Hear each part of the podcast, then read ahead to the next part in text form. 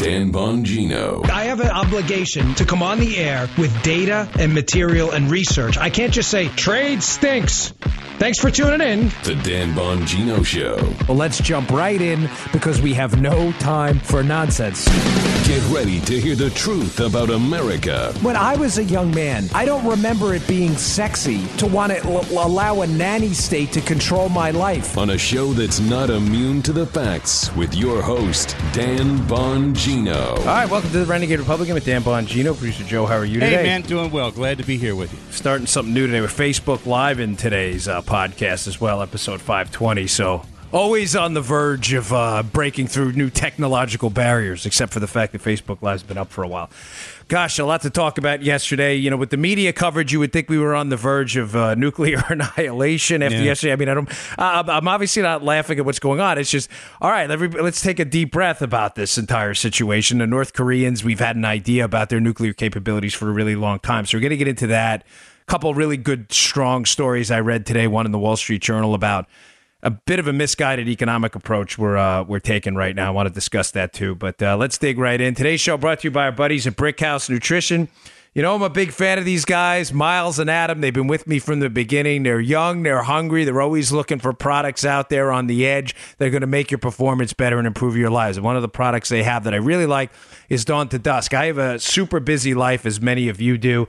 Thankfully, it doesn't involve a lot of manual labor anymore, but it is still pretty busy. I got to be on my game all the time.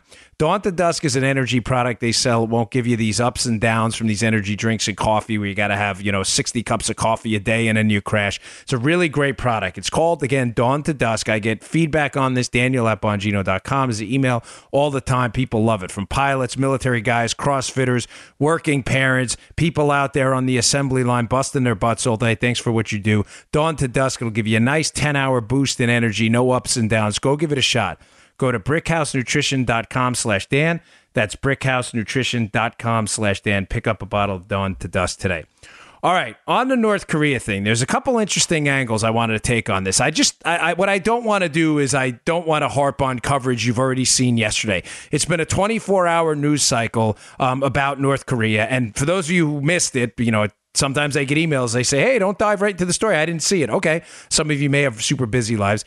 Apparently, the Washington Post broke the story that the North Koreans are now able to miniaturize a nuclear weapon to fit on top of an ICBM, a delivery vehicle, an intercontinental ballistic missile, which would deliver that weapon to the United States. It can hit Hawaii. It can hit the continental United States. So, obviously that's a major development, a major breakthrough, and rightfully so was the subject of, again, nearly 24 hours now of consistent news coverage. Now, to not retread all that stuff, there's a couple points I wanted to hit on this. And the first one is a friend of mine, George Rasley, writes at Conservative HQ, brought up a fascinating point that, Joe, you and I have discussed before. Yeah. Do you remember a while ago when I brought up, and Rasley wrote this in the past, where he said that one of the lessons, this is important, folks, one of the lessons of foreign adversaries and, frankly, allies who just picked up strategic lessons from the initial Gulf War, one of the lessons they learned about the United States was never go to war with the United States without nuclear weapons. Mm-hmm. The butt whooping we gave the Iraqis in the Gulf War, in both of them, in the Gulf War, was a lesson to foreign adversaries about, one, the technological prowess, the strategic prowess, and the just raw power of the U.S. military. Right. Ladies and gentlemen, you can't fight us. You can't beat us. There is no close second. You don't have the economic capability to produce a military or the technological capability or the advanced training our people do. So here's an interesting quote, and it's in a piece that George has up at conservativehq.com, which I will put in the show notes today, always available at bongino.com, conservativereview.com. And if you want my show notes emailed to your inbox with the articles, just go to bongino.com and click subscribe, join my email list, and I'll email them right to you.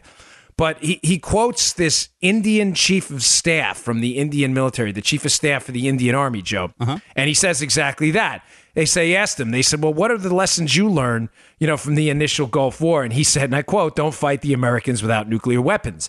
And George draws a really interesting kind of parallel there.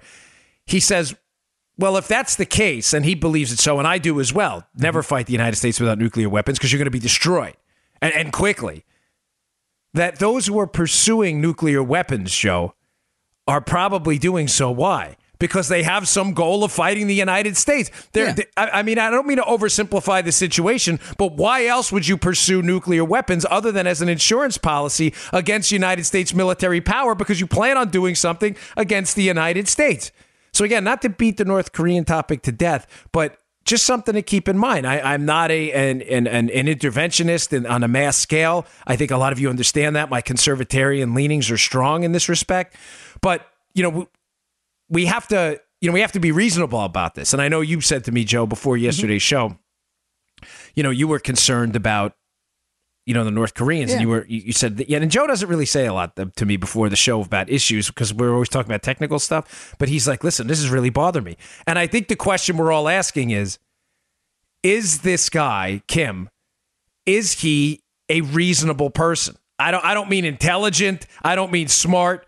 I mean, is he a rational maximizer trying to rationally maximize his own situation, to use an economic term? Meaning, is he that dumb to launch a first nuclear strike against the U.S. as they're threatening in Guam? Understanding, Joe, right, as any reasonable, rational maximizer would, that it will result in his immediate annihilation, and likely the annihilation of his entire country by the United States, if he were to launch a first strike, a nuclear strike against the United States. Everybody gets that, right? Yeah. Joe, you get it. I get it. Kim would not, his regime would not survive an attack on the United States. Yeah. But the question is, does he care? That's the only question. Is this guy a rational maximizer? Is he reasonable? Again, not smart, not moral, not ethical. Is he reasonable? And the answer I think a lot of people would give you is, I don't think anybody knows anymore. So that's the problem I have with this, and I think that's why we have to look at this with open eyes and escape our, you know, whatever, our libertarian box, our conservative box, our interventionist box, our neoconservative box, and say, listen, I'm a dad first. If this guy's serious about a first strike against the United States, which, again, I'm not sure he is. I don't want to over-dramatize the situation. We have to look at this differently. Talk about a loose cannon. Yeah, I really, no kidding. That's Joe said, for all Facebook Live listeners, Joe said, talk about a loose cannon, and yeah, really. What other angle on this North Korean story that I hadn't brought up in the past for a number of different reasons. But my prior job, when I was a Secret Service agent, just to show you how deranged this regime is, I remember early in my career, this back then was, by the way, considered very sensitive information. And the only reason I'm putting it out there now is because it's really not anymore. There's a Wikipedia page. There's an article in... what is it? The Telegraph that I'll put up in the show notes today. It's an older article from 2016 about the North Koreans and counterfeit. Now, how does this relate to me? When I first got on the job with the Secret Service back in 1999, again, this was considered like highly sensitive information. There was a bill, Joe, a $100 counterfeit bill. Yeah, that was almost impossible to detect. Now, it was one of the, remember the small head bills before we got into the big heads, the big head, Ben Franklin's and Hamilton's and stuff. Those small head bills, there were $100 bills in circulation that were, and let me tell you, when you do counterfeit like a Secret Service agent does every single day, you can see counterfeit, Joe, like that. You don't even need to, you just look, you go, yeah, that's whatever, the Colombian, you know, P note, or those are printer notes, but the Colombian, the 1894 series, whatever it may be, you can detect it like that. You know, they all have numbers and stuff. That's not the year it was made, but the classification. These bills were nearly impossible to detect, the counterfeit hundreds. And it was a big mystery who was producing them. Well, not in 1999, but when they first showed up, Joe. Mm-hmm. And you had to send these bills to headquarters in order to verify if they were in fact counterfeit. That's crazy. Wow. Think about that. A guy who's doing counterfeit his entire life has seen everything from like photocopied notes, which anybody could pick out, to, you know, at the time, Colombian counterfeit, which was really, really good. You've seen everything, and even they could not pick the notes out. They had to send them to forensic experts in headquarters. That's how good these notes were. It came out later on, and now it's widespread knowledge. It's not, you know, classified info anymore. It was probably the North Koreans who were state sponsoring this. And, you know, one of the conclusions was there was no way this bill could be produced by regular run-of-the-mill counterfeiters. The United States currency at the time had a lot of security features, Joe, that would have cost millions and millions and millions of dollars just to develop the technology to produce it. Who has that kind of money to produce counterfeit? If you had that kind of money, Joe, you wouldn't need a counterfeit. So just, again, another angle of this to show you how deranged the North Koreans were, that they were actually developing their own printing press for U.S. currency to make sure that they had hard currency, even though it was counterfeit, to go buy stuff, to, you know, shuttle across the border, to bring back, to give out as gifts. They would use the counterfeit U.S. currency as hard currency, right, buy things in other countries, ship them back into North Korea, and their leaders would give them out as gifts and stuff. But this stuff was a big, big, big problem. So I'll put an article in the... from the Telegraph in the notes, they read it. It's actually a pretty cool article, even though it's from last year, about what the, you know, the it's called the super dollar or the super note. And yeah, it was huge. Hey, Dan, I mean, I remember. If it was so good, what tipped you guys off that it might be counterfeit? Just real quick. What tipped us off that it was counterfeit? If I remember the story correctly, this thing circulated for years before anybody picked up on it. And there was a super savvy banker somewhere. And I, for, you know, for obvious reasons, I can't say what it was, but there was a feature on the bill that if I told you guys, you'd be like, no way they saw that. No way. Like, you needed a microscope to see it, but it was a little bit off from the regular note. Wow. And even I remember, because sometimes we would get these suspect notes and they'd say, is this, you know, a super note? And you'd be like, I don't know. I have to send it to headquarters, even with a microscope. Whoa. So, yeah, it was, but it was this one thing on the back of the note, not the front.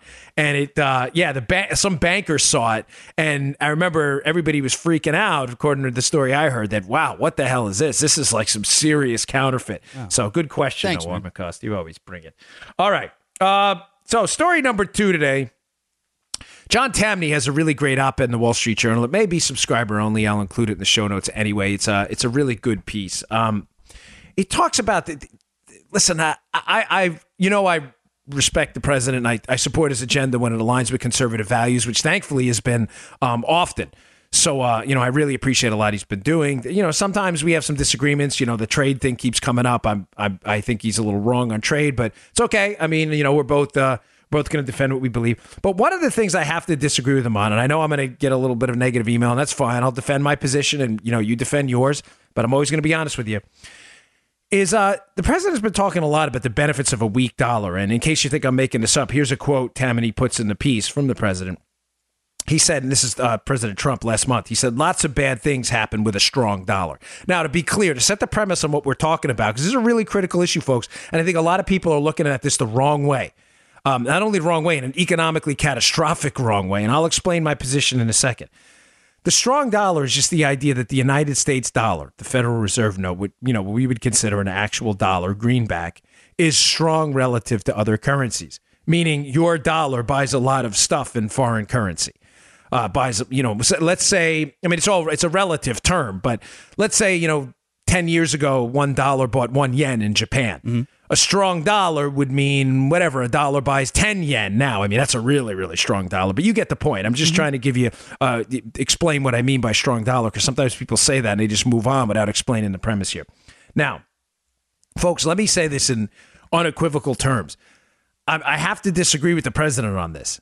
The weak dollar is not a good thing. Now, when I say that, I mean that on the margin. There are things, of course, there are going to be benefits, isolated benefits in some industries to a weak dollar. If you have a company that exports, right, you export and 90% of your items are home-based dollar-denominated stuff. So you're an exporter that doesn't import a lot of stuff. Yeah, of course you're going to benefit from a weak dollar. And, we discussed this last week a little bit, but I have to readdress it because it keeps coming up because the president keeps mentioning the benefits of a weak dollar. And frankly, and candidly, folks, I don't think that's true.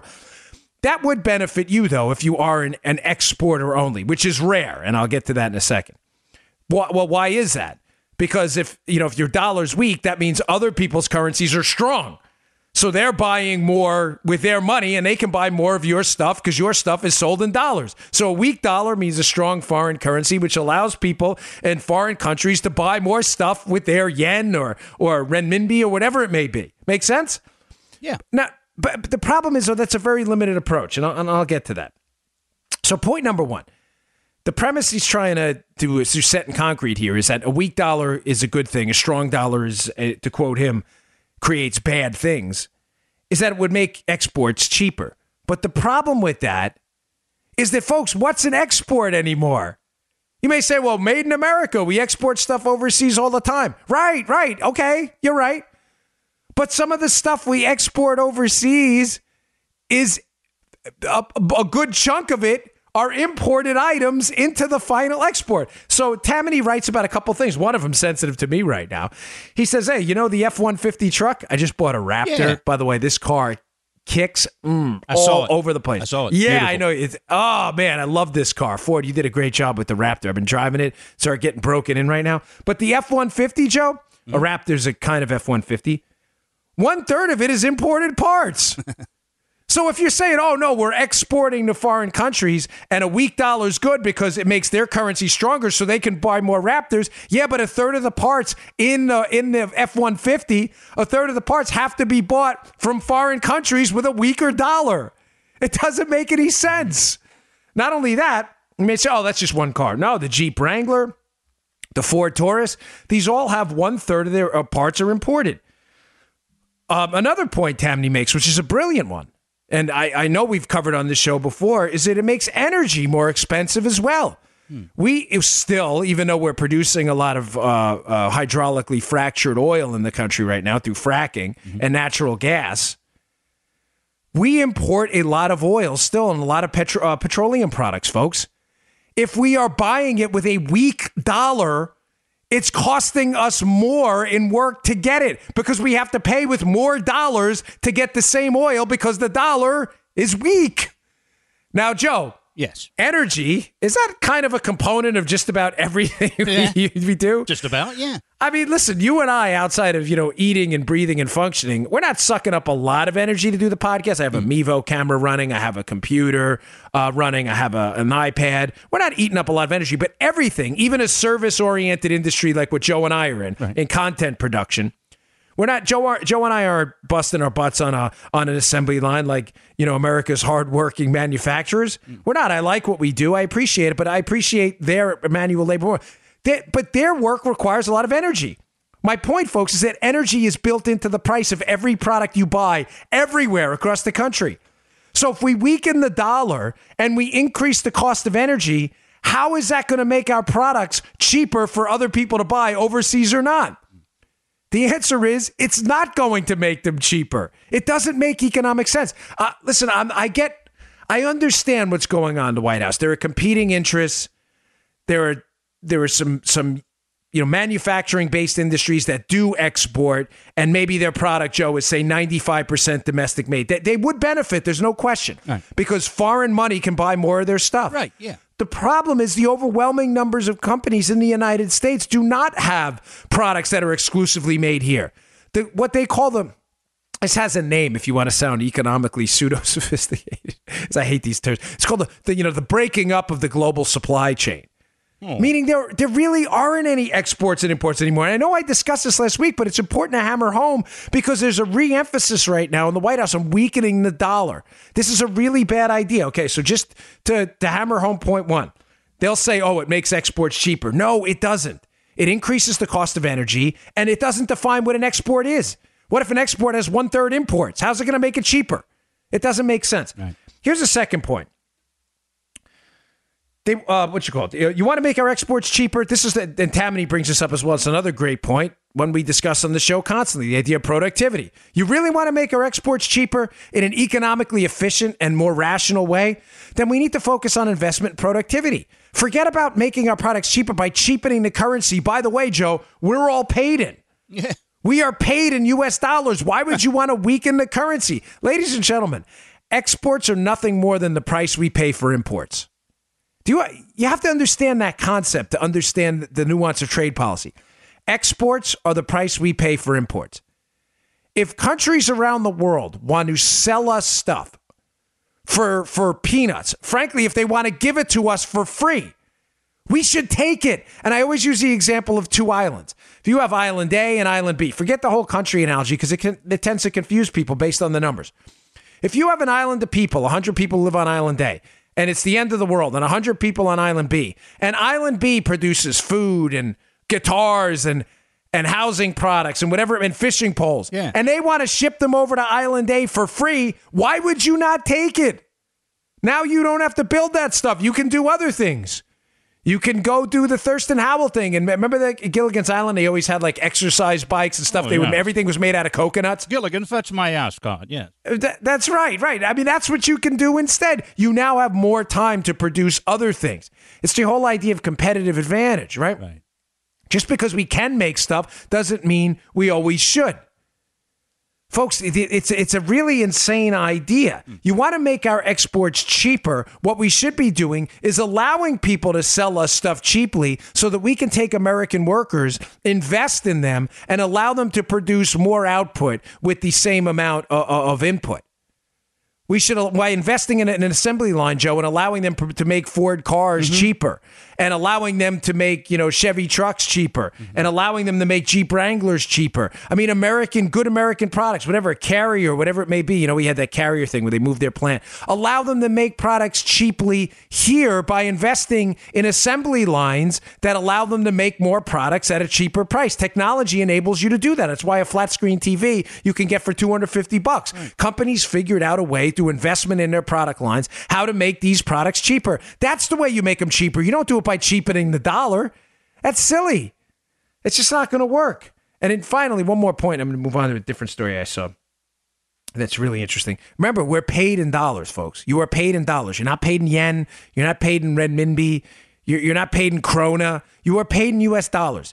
Cheapening the currency you're paid in that allows you to acquire products and services you need is never going to be the way to economic prosperity. I'm sorry.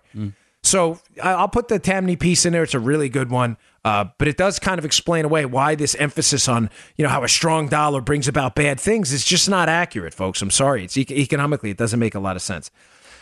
All right. Another story I saw today, which was interesting because it hammers home this abuse of statistics that goes on when people are trying to make a political argument. Now, I don't know this woman, and I know she doesn't work for a left-wing think tank, so I'm not sure, I'm sure her intentions were pure. I think she may have just kind of, skewed it a little bit. AEI's Abby McCloskey, there's a piece in Cato. I don't know the woman. Again, I'm not trying to impugn her motives here. But there's a quote. She has a 12% of private sector employees have access to paid family leave from their employer. And everybody kind of freaked out over this statistic. I get a lot of comments on Facebook Live. Hey, Christina, how are you?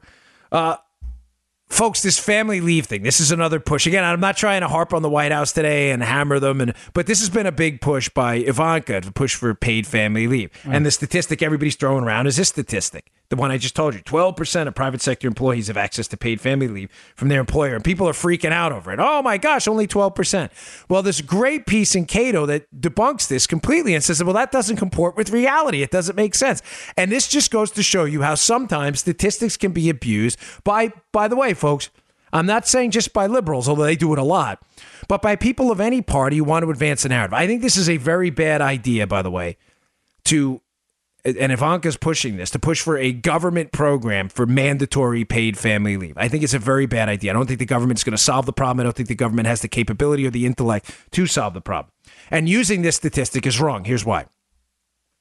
In the Cato piece, the author indicates that surveys of this, when you actually go out into the workplace and ask people, hey, have you taken family leave to take care of, on paid family leave, take care of family member, whatever, birth of a child, 63% of people say, yes, we have.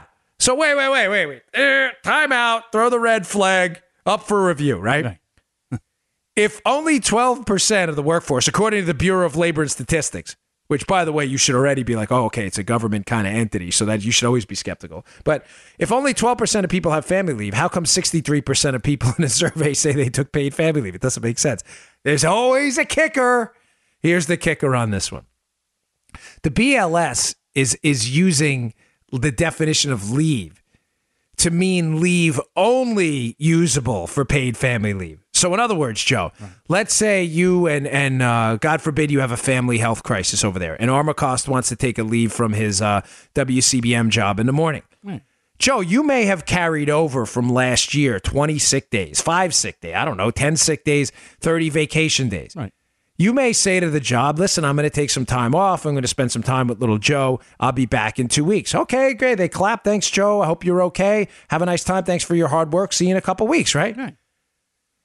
No. But that's not counted with the BLS. The BLS is, no, it has to be specifically for paid family leave only. It can't be sick time. It can't be vacation time. It can't be anything else, Joe, which is ridiculous.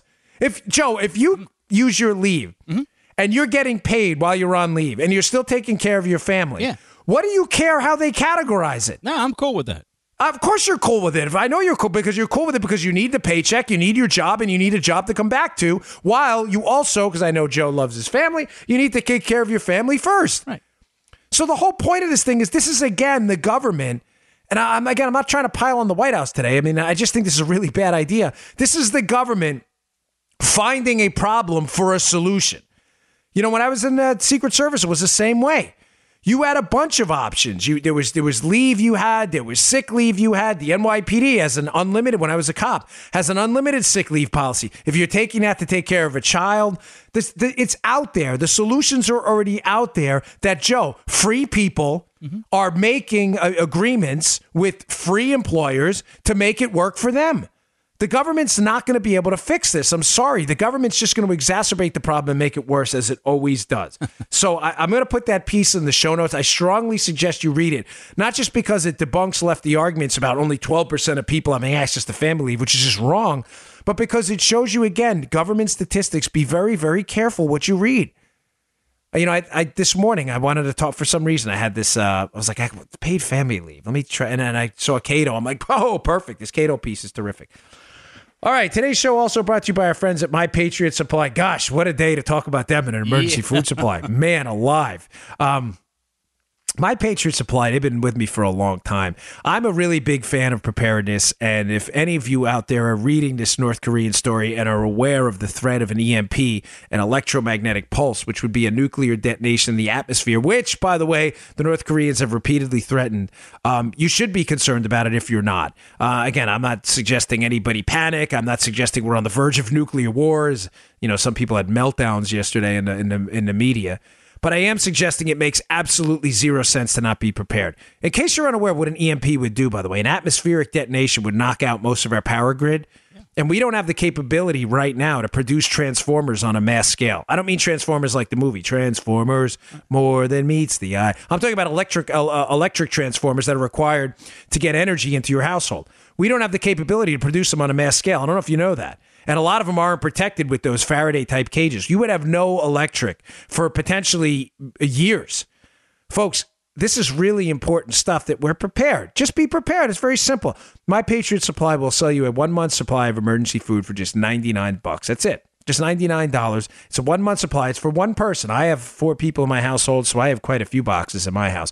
Go grab it. It's just $99. Better to have it and not need it than need it and not have it. Being prepared matters, right? Yeah. Go to preparewithdan.com. That's preparewithdan.com and pick up your 1-month supply of emergency food today. It's breakfast, lunch, and dinner. It lasts 25 years. That's a really, really long time. I will be old and decrepit, potentially not even alive by then, but people get upset when I say that, although I say it all the time because I'm falling apart as we speak right now. All right. So last story of the day I saw, which... Again, it just speaks to the futility of the left advocating for this failure that is Obamacare. And I hate to keep talking about the Obamacare topic because I know it gets to be a nuisance, but it's not. Just like when I mentioned the Clinton surplus and it drives people wild that Bill Clinton never had a surplus, but liberals will insist they do. Yeah. And it's not about the Clinton surplus. It's just about the media insisting something happened that didn't happen, that anybody can look up. I keep talking about the failures of Obamacare because it's just epidemic of how liberals will defend the failed idea, no matter how much information comes out about how failed that idea is. Matter of fact, just looking now, I took a screenshot of another interesting piece by Cato today, but on Drudge. They have a Rasmussen poll. And Rasmussen, the number of the day, Joe, 6.5 million people are now paying the fine for Obamacare. So think about that. I want to emphasize to you libs and to conservatives out there, the suck level of Obamacare is now off the charts so badly that I don't understand how liberals still with a straight face without a smirk can defend this abomination. So Rasmussen's number of the day, 6.5 million people in the United States are now paying a fine to not have to buy Obamacare. Think about this, Joe. People, a fine to the IRS, by the way. You know this as well as I do. People will do just about anything to avoid paying their tax load. They will. I'm not talking about tax evasion criminally. I'm talking about tax avoidance. Sure. Some people will donate to charity to get out of a tax load. I mean, most people donate to charity because they like charity, but let's be honest, some do it because it's good tax benefits to it. Some people will buy, muni bonds to avoid the tax load on that. People will do just about anything to avoid paying higher taxes. Joe, there are 6.5 million people in a country of only 300 plus million who are paying the IRS extra money to get out of buying this crap sandwich known as Obamacare. That's number one from Rasmussen. Here's number two. 15 million people would drop Obamacare if it was legal to do so. Folks, do you understand we're talking about right now over 20 million people? We're talking about nearly 10% of the population of the United States. And by the way, very few have been actually subjected to Obamacare because remember, it was for the individual market, right? So of that, you're talking an overwhelming number of people that would pay or would do anything to get out of this thing. Tomorrow, they would pay a fine to the IRS, and 15 million people would drop it tomorrow if they wouldn't have to pay the fine because it sucks that bad. And yet they still argue for it. But those are old numbers. There's another piece in there, another quote in the piece from Rasmussen. I'll put it in the show notes again as well, the Rasmussen piece. It's a good one. By a health policy analyst named Bob Lazuski. Forgive me, Bob, if I'm saying your name wrong. Might have butchered it, but it seems pretty straightforward. Joe. But listen to what I'm about to tell you, because, again, this just shows you the futility of this disaster. Bob Lazuski, health policy analyst, he says 40% of those eligible for subsidies have signed up for coverage. In what other business or government program would such a desired acceptance rate by those it was intended to serve be considered a success? Think about the number I just opened up that with. 40% of those eligible for subsidies. Folks, the program sucks so bad that only 4 out of 10 people who are being given money by other taxpayers to buy a product, to buy an Obamacare compliant insurance plan in the individual market, if you get a group of 10 people and you're giving them taxpayer money, other taxpayers' money, you're saying, here it is. It's free to you. It's not free to other taxpayers, but it's free to you. We're giving this to you to buy Obamacare. Only less than half of them are taking the money. Now, he brings up a great point, this health policy analyst. He says, gosh, what other business would this be a success rate? Imagine, Joe, you're giving away. You have your program is you have a new business in say Pet Rocks, and you're sitting on a street corner and people are walking by and you're giving it to them free and they still don't want it. That might be a clue that your product really sucks. Yeah. Or you're in a store and you're in the bread aisle and every item is for sale in the bread aisle except this one item. They're like, free bread right here, and everybody bypasses it and goes to pay for the bread. That might be a sign that the bread really, really stinks, but not to libs. The fact that you can't give 6 out of 10 people money to buy Obamacare. The fact that 6.5 million are paying a fine to not buy Obamacare and 15 million people would drop it tomorrow if it was legal to do so. None of this is a clue to you at all. Are you ever open to an alternate viewpoint at all? Or are you just so committed to your blind allegiance to Obama and his failed program that you will say anything to keep this thing going? I mean, it's an abomination. Now look at this. I'm watching. I got Fox on in the background. Insurers to withdraw from Obamacare marketplace. Aetna, Anthem, Harkin, Humana, Minuteman Health. I mean, the list goes on and on and on. I mean, it's just insane. Some guy just tweeted my Facebook. He said, "Stop yelling into the mic, you freak." That's the benefit of doing a Facebook Live. No, you don't listen to my podcast clearly. All right. One more point I wanted to make on Obamacare. It's a really great piece in Cato. Again, I'll put this in the show notes as well. Folks, Obamacare is not the Affordable Care Act anymore. And you're like, what? What are you talking about? Of course it is. The Affordable Care Act was the legislative name for Obamacare. No. Folks, the original Affordable Care Act no longer exists. What is Obamacare now is not the Affordable Care Act. And in the piece in Cato, he talks about, I'm not going to go through all of them, but he talks about 16 ways Obamacare, as we know it, the original Affordable Care Act, is not Obamacare now. It's a completely different thing. So when you say to your liberal friends, who defend the Affordable Care Act or Obamacare, you should ask them, which Obamacare are you talking about? Today's Obamacare? You're talking about yesterday's Obamacare? You're talking about the Obamacare that actually passed? So here are a couple of the things. allowing Congress to remain in the FEHB from 2010 to 2014, something we brought up repeatedly. There was a congressional exemption for Obamacare. Right. They are in the FEHB, by the way, is the Federal Employees Health Benefits Program. I was in it my last job.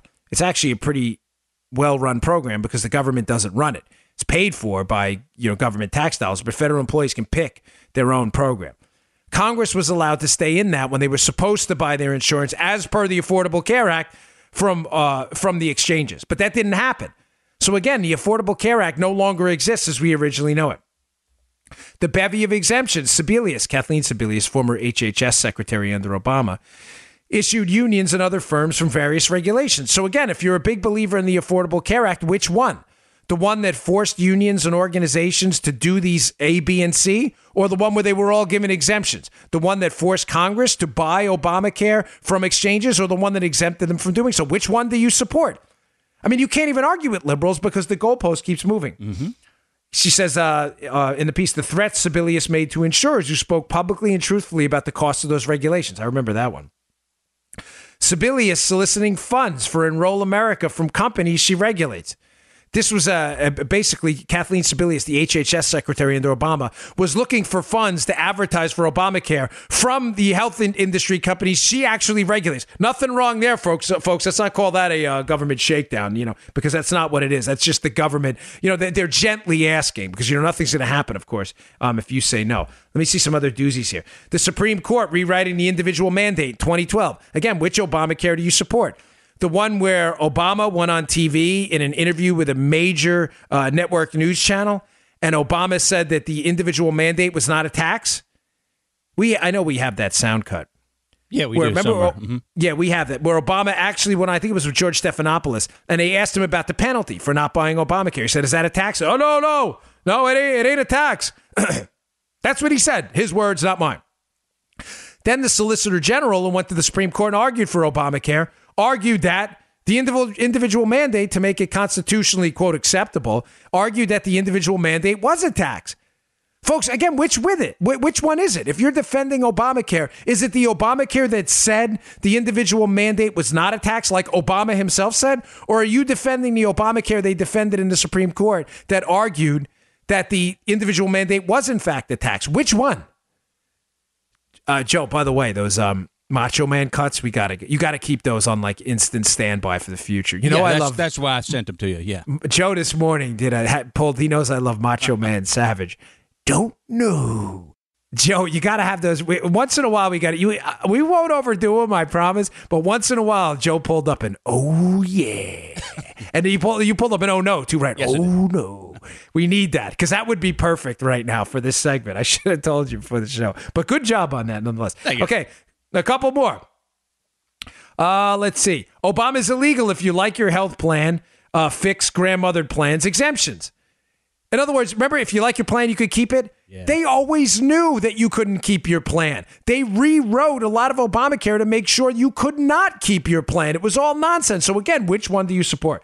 All right, just two more and we'll move on. The Obama administration making illegal CSR payments. Folks, this one is important. It keeps coming up. You have to understand that the liberals right now are arguing for a policy. These cost-sharing reduction payments, they are monthly payments from you, the taxpayer, to health insurance companies. Liberals are actually advocating for this. And sadly, the Trump administration so far has continued these payments. Folks, I get it. It's going to disrupt the insurance market, but you cannot argue on one hand that the evil health insurance companies, as the liberals argue, by the way, these evil health insurance companies are destroying the country. And on the other hand, argue that taxpayers should be sending them monthly payments. Listen to yesterday's show or the day before. We go into this a little more. Finally, let's see. The Obama administration illegally diverting reinsurance payments from the Treasury to insurance companies. This one was a killer. The Treasury, there were payments, reinsurance payments that were supposed to be made from insurance companies making money under Obamacare to companies that were struggling. Mm-hmm. Well, what was the problem, Joe? Again, this is how Obamacare was written. So which one do you support? That one or the one where the reinsurance payments were taken from the Treasury? Now, you may say, wait, you just said that reinsurance payments were designed under Obamacare to come from insurance companies making money in a flow to insurance companies that were struggling to, quote, Joe, stabilize the markets. Right. But what happened, Joe? Well, what happened was nobody was making money. So the Treasury had to come in and backfill that. Those payments were supposed to be made back to the Treasury when money was being made by the insurance companies, which, by the way, Joe, did not happen. It didn't happen. Those payments haven't been made. So again, which Obamacare do you support? Folks, these numbers are devastating. And it's really, really, it's difficult. It's getting difficult right now to argue with liberals about which Obamacare they support, why they support it, because they don't seem to be reasonable anymore. They seem to be too concerned with defending political ideology and the legacy of Barack Obama rather than actually defending the economic effectiveness, financial effectiveness, and healthcare arena effectiveness of Obamacare. It's really a disgrace. It's why I get frustrated dealing with these folks. All right, folks, thanks again for tuning in. I really appreciate it. I will see you all tomorrow. You just heard The Dan Bongino Show. Get more of Dan online anytime at conservativereview.com. You can also get Dan's podcasts on iTunes or SoundCloud. And follow Dan on Twitter 24/7 at DBongino.